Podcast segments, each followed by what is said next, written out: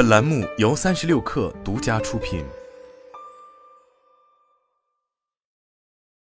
本文来自三亿生活。在经历了此前漫长的衰退后，平板电脑借助近年来的红利期，迎来了一轮强势反弹。在过去三年间，更是吸引了大量安卓阵营厂商纷纷投身于平板电脑市场，一时间也让大家仿佛回到了那个苹果刚刚推出 iPad 的时代。只可惜，随着市场环境的变化，因特殊原因而兴趣的平板电脑市场也开始急转直下了。不难发现，如今平板电脑已经进入了结构性而非周期性衰退，买前生产力，买后爱奇艺的魔咒，直到现在还萦绕在平板电脑这类产品的头顶。并且更麻烦的是，当智能手机的屏幕可视面积随着技术的进步越来越大，特别是伴随着全面屏的出现。智能手机屏幕可视面积与便携性达到了空前的统一，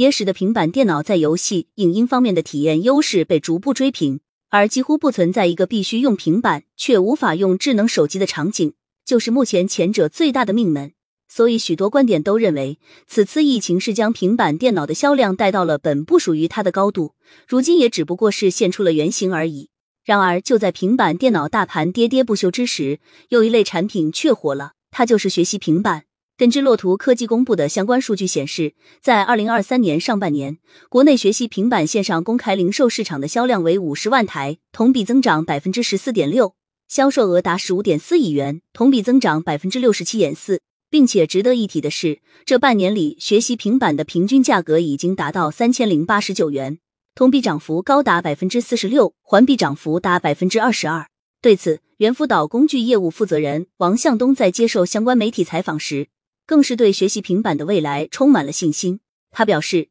我们内部以很多第三方调研报告的可参考数据做过估算，预计到二零二六年，学习类平板的需求量将在一千万台左右。事实上，学习平板的走红是有迹可循的。当初平板电脑在二零二零年逆势上扬，靠的就是疫情，让学生被迫在家中上网课。”而家长为了满足这一需要，更多就相中了屏幕大且使用门槛低的平板电脑。疫情时期平板电脑火热的背后，显然就有教育相关的需求在支撑，并且这种需求并没有随着此次疫情告一段落而终结。由于二零二一年夏季，国内教育培训行业迎来了有史以来最大的一场变革，双减的出台直接导致了线下教培的退潮，但这一需求并没有被凭空消灭。在现实与传统的互相影响下，部分 K 十二层级的学习环境就从教培辅导机构向家庭场景转变，进而产生了通过工具来辅助的诉求。教育类硬件就是在这一状况下被催生的市场。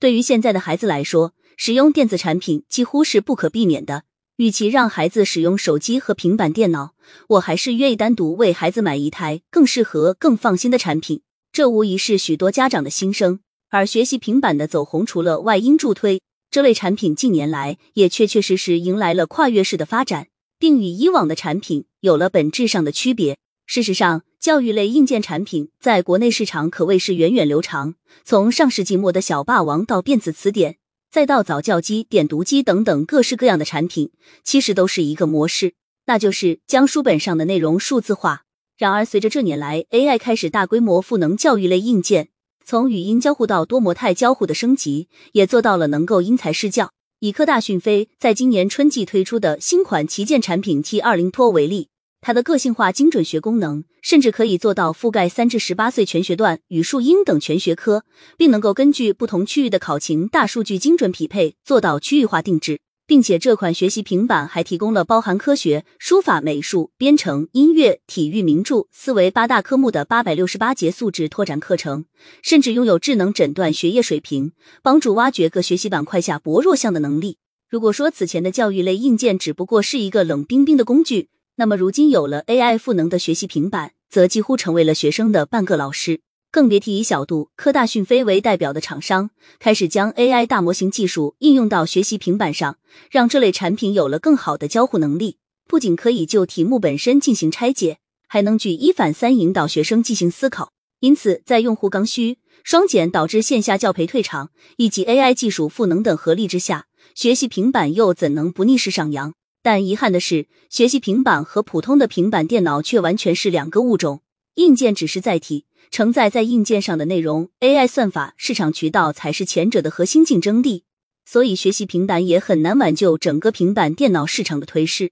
而平板电脑的问题就出现在它是一种在全能理念下设计出来的产品，但全能的反面也就意味着样样可能都是稀松。然而反观学习平板，他却精准找到了家庭场景下辅导学生学习的这一使用场景。